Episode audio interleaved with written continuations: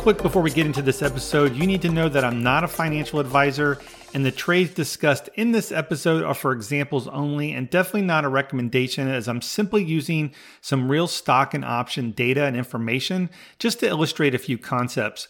All right, let's get into the show. Welcome back to the Stock Market Options Trading Podcast. My name is Eric.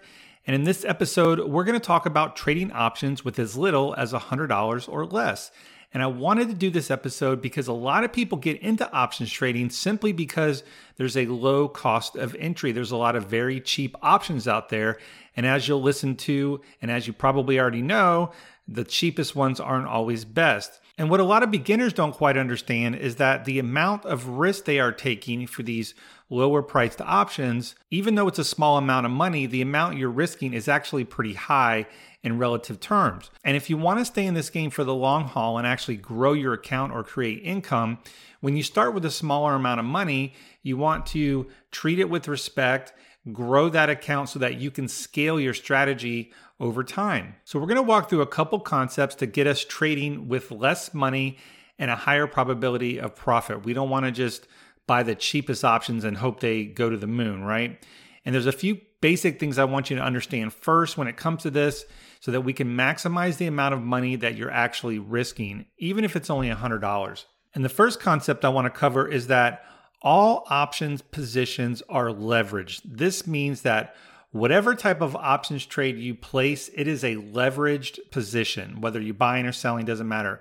Now, this can be a good thing, but can also backfire on you if you buy or sell too many contracts. And one of the most common mistakes I see is with people who are used to trading stocks and they only want to risk, let's say, 5% on a trade or something like that. Now, risking 5% or so of a stock position seems reasonable, but if you only want to risk 5% when you're trading options, you're going to have a really hard time because they're leveraged. You have to give it uh, a little bit more room to work. And we're going to talk about an example here in a second. Now, let's talk through an example with Tesla. And as I'm recording this, the stock is all over the place, but it was about $195 or earlier today. Now, let's first talk about buying shares of the stock and not the options, just to kind of get a baseline here. For every share that you purchase of Tesla or any stock, you will make or lose a dollar if the stock moves up or down or dollar. This is our delta. And this is how it works with options too, but it makes a lot a lot of sense when you're just buying shares. If you buy one share of, of Tesla and the stock goes up to dollar, you've made a dollar. This is called delta again. If you buy 50 shares of Tesla, you will have a delta of 50, meaning if the stock goes up a dollar, then you would make $50. But the thing about stock is you're going to need for this particular trade for 50 shares of Tesla at 195, you're going to need about $9,750 to do this, and this is without any, you know, margin considerations or anything like that. So if the stock moves up to $200 from 195, you would basically make $5 per share times the $50, which gets you about $250 in profit on your $9,750 allocation. So this would be about a 2 to 3% gain on the money that you've allocated for that trade. Now, let's say you want to reduce your risk by using a stop loss with your shares of stock.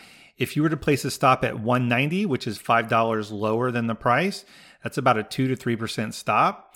Um, that way, if the trade goes against you, you would only use, lose about $250 of your $9,750 allocation. Again, about a 2.5% loss. So this, you know, pretty reasonable, right? You can have bigger stops and targets and all that stuff, but just in a general sense, in this type of trade, you're risking 2 or 3% of the money you've allocated, right? Now, if you don't have or you don't want to allocate $9,750, Instead of buying the stock, you could buy a single call option. And this is where the leverage comes in. With the stock trading at 195, you could buy a single at the money call option with about 30 days to expiration for about $1,600. Now, this option has a delta of 54, which is pretty close to having the same amount of delta as owning that 50 shares of stock. So, again, we're still comparing delta here. Options have a certain delta, and that's how much the option will win or lose for every dollar the stock moves up. And so one share of stock has a delta of one, but this particular option has a delta, it was actually 54. So it is a leverage position because you're using less money to get more gains or losses, in this case, delta 54. uh, when that's when the stock moves up and down. Now, if you bought that option for sixteen hundred dollars and the stock actually moved up to two hundred dollars from one ninety five to two hundred, you could make a similar amount of money. Let's call it two or three hundred dollars. Uh, but you're only risking about 1600 or you're only allocating about 1600 and in this case, that might be closer to a 30% gain on the money you've allocated, whereas the stock purchase would only be at a 2 to 3% gain. So options are a levered position. So if you make 2 to 3% on the stock, you might make 20 to 30%, at least for this example. Now, obviously, there's a lot of other factors when it comes to options pricing, but I wanted to do just a quick example of how options are leveraged and this also works in reverse. Now, in the hypothetical Tesla trade, if the stock actually does nothing or even drops, you could easily lose half or all of the $1,600 for that particular option contract. So, again, the point here is that options are leveraged and that you can lose all of the money that you allocate to a position, even more depending on the type of option trade you actually put on. With a call option, though, like the one we just went over, you can only lose the full amount that you paid for it. So we're risking $1,600 if the market does not move up, basically, in that particular trade. All right, the next thing we want to cover is let's actually get down to trading with $100 or less, but let's do it in kind of a, a smart way. So let's say you're bullish on Tesla still and you want to get long.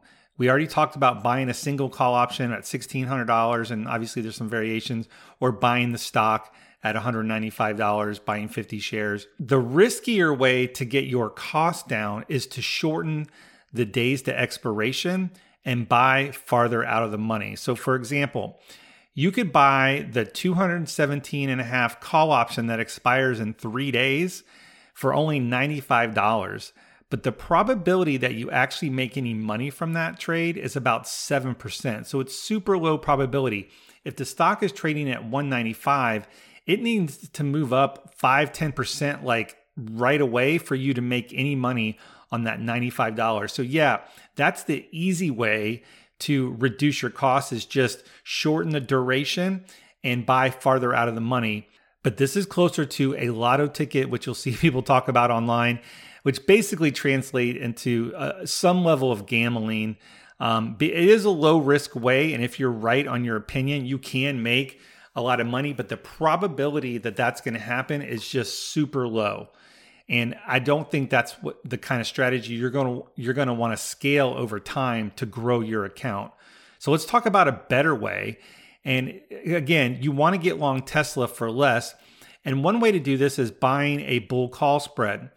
That is buying one call option in a certain expiration and selling another call option in that same expiration. And again, as I'm recording this now, Tesla's moved around a little bit, but um, now it's trading at $191. But you could buy an at the money call spread for $170. Now, the most you can lose on this bull call spread is the $170. So it's similar to a call option where the most you can lose is the debit that you paid for it.